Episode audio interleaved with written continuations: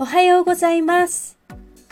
7月2日日曜日、音楽熱奏日曜日担当島宮英子です。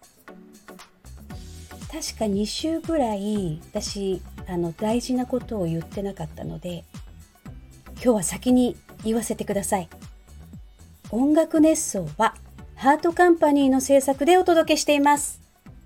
ハートカンパニーは音楽のプロデュース会社です。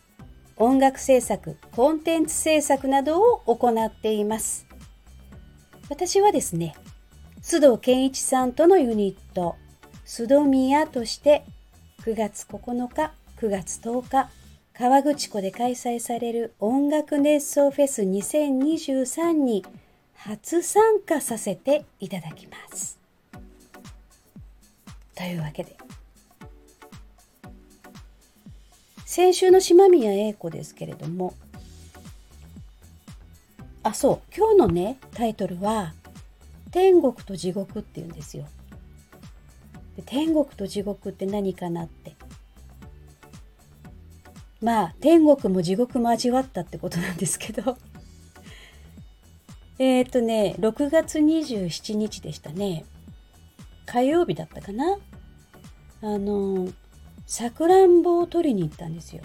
私の生徒さんで、江別ってね、札幌の隣町なんですけど、江別に住む K さんっていうね、生徒さんがいて、あの、先生、今日中にさくらんぼを取りに来ませんかってお誘いいただいたんです。あの、その日はちょうど、えー午後から雨が降るというね、日だったんですけど、雨降っちゃうと、もうさくらんぼダメになっちゃうということで、えーぜひ取りにいらしてくださいというね嬉しいお誘いをいただきまして私は車を走らせました。で、えー、K さんのお家に行ってみるとね広いお庭に巨大なさくらんぼの木が2本立ってるんですけどもうたわわってこういうことかって思うぐらいのたわわに実ったさくらんぼの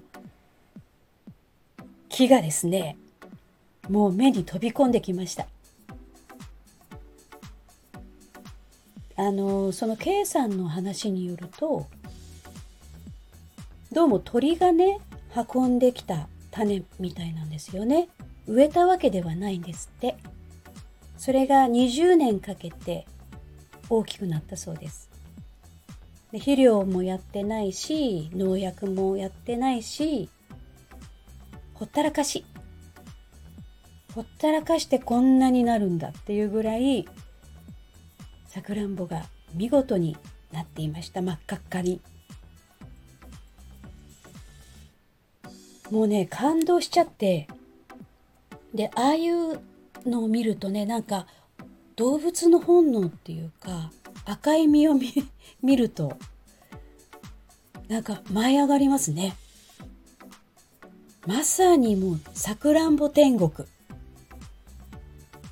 でもうそこでもあのたくさん食べてそして袋にね入りきらないぐらい取って脚立に上がって取りました。はい。でテンションの高いまんま帰ってきたんですよ。自宅にね。そしたらまあ調子に乗ってたもんですからなんと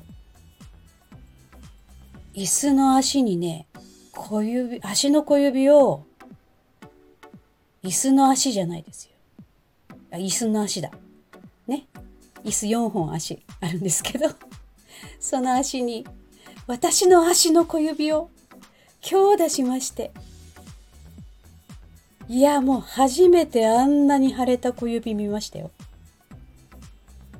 親指かっていうぐらい腫れて紫色になってね。でどんどん痛みが増してきたんです。あこれは折れたのかな？って思いました。もうまさに天国から地獄。タイトル通りです。はい。でまあ痛くて眠れないんじゃないかなって心配になってたんですけど案外眠れたんですよ。でもまあ朝起きてみるとやっぱりもうボンボン腫れてるし紫色だしねやっぱりこれは病院に行くべきかなと思って行きましたそうするとねかろうじて骨は折れてはいませんでした。打撲ですね。はい。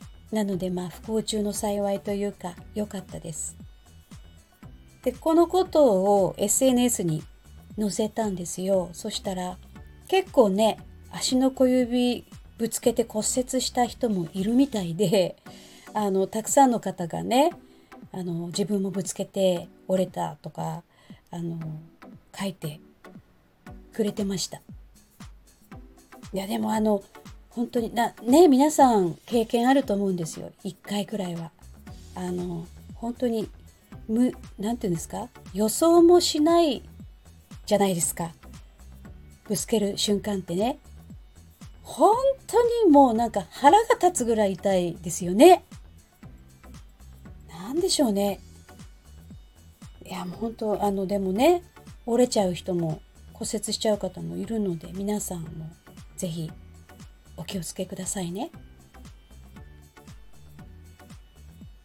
で天国といえば最近あの札幌は結構ね6月なんかはお天気が良くてカラッと晴れてね良かったんですけど6月の末あたりからちょっと梅雨っぽい感じになってましたまあそういう時も梅雨ではないので一日中じとじと降るとかっていうのはなくちょっと日差しなんかがね差してくるともうちょうどいい気温と湿度なんですよ。私はねあのそんな日にはね水を汲みに行くんです。もうおばあさんは川へ洗濯へみたいな水を汲みにみたいなねもう190万人都市なんですよ札幌ってね。なんですけど結構札幌の周辺って温泉は出るわ湧き水はあるわで本当にね天国ですちょっと車を走らせたところに24時間365日蛇口からジャージャージャージャー止めどなく水が出ているところがあって、まあ、地下水がねあのを組んで蛇口がね何本もあるんですけどそこからねちょっとこれひねって止めたくなるぐらいなもう誰もいなくてもジャージャー出てますから出っ放しなんですよ。そんな素晴らしいところがあるんですよね。で毎日多くの方がねポリタンクとかを持ってたくさん組んでいきますあのそんなに組んで何するのって思うほどもう軽トラック1台分ぐらい組んでいく人もいますよ。私はだいたい1週間分ですね。それでもね、ペットボトルにしたら何十本かな。結構な量です。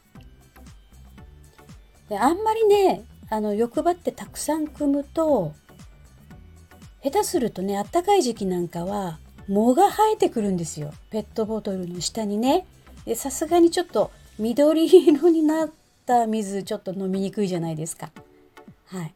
なのでまあ汲んで日が当たらないようになるべく涼しい場所に置いて使ってるんですけどというわけでね水道水はお風呂でしょ？洗濯物洗い物くらいですね使うって。あとはもう本当にその汲んできた天然水。それを飲んだりお料理に使ったりしています。温泉もねちょっと車を走らせればね400円から600円ぐらいで天然温泉がねもうあっちこっちにあるんですよ。もう最高でしょ？住みませんか？札幌に。まあ、7月に入りましたけど7月はラベンダーの季節ですね。でね、ビール工場がこれがね、また札幌には何か所かあるんですよね。工場のビールって飲んだことありますか？もうめちゃめちゃ美味しいんですよ。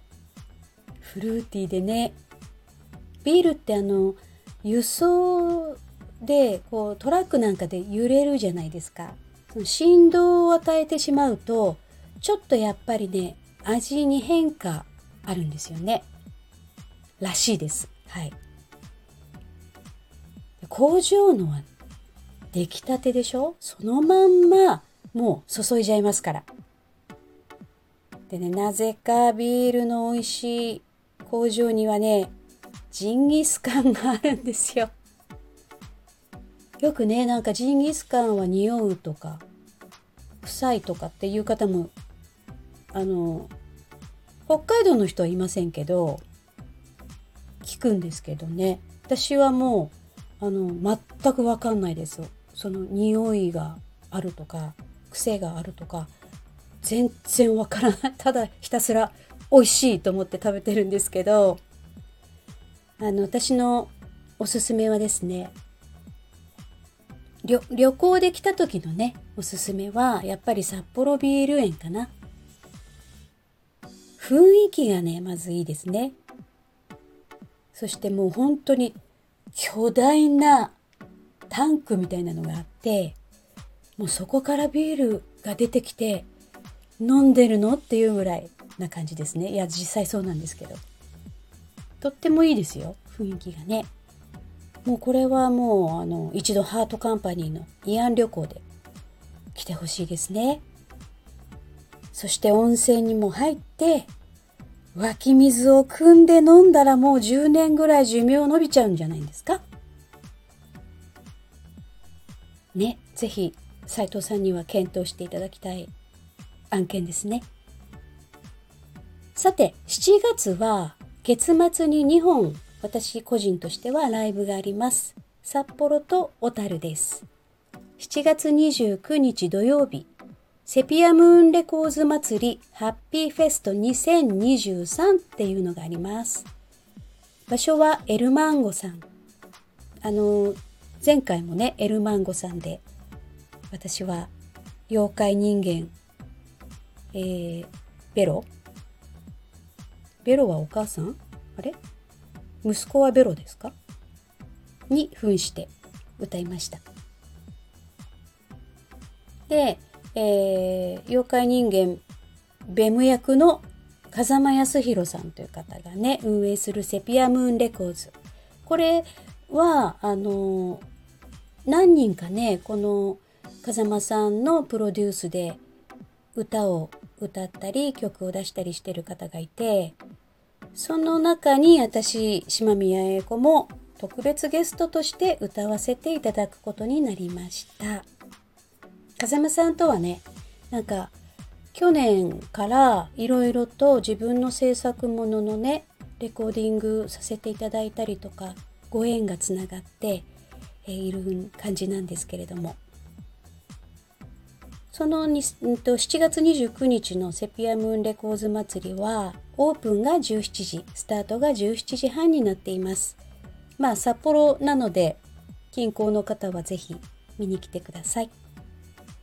そして翌日7月30日日曜日、小樽牛尾祭りの大きなステージで444という私のユニットで参加させていただきます。小樽牛尾祭りは今年で57回目です。57年続いてるお祭りですね。コロナでね、2年くらい多分お休みしてたんじゃないかな。はい。で、17時半からのステージです。本当に大きなステージで、夜なんかもう何万人も人いる感じですよ。3回くらい出演させていただきましたけどね。で、8月にはついにメタバースイベントが始まります。私、島宮、島宮 AI 子っていう なんていうのね、あの、存在もね、いるみたいですよ。はい。近くなったらね、詳しくお知らせします。意外と喋るの好きで、あの、時間がね、日を追うごとに、ね、長くなっていて、えー、この辺でね、終わりたいと思いますが、今日も聞いてくださってありがとうございました。えー、良い一週間をお過ごしくださいね。では、バイバイ。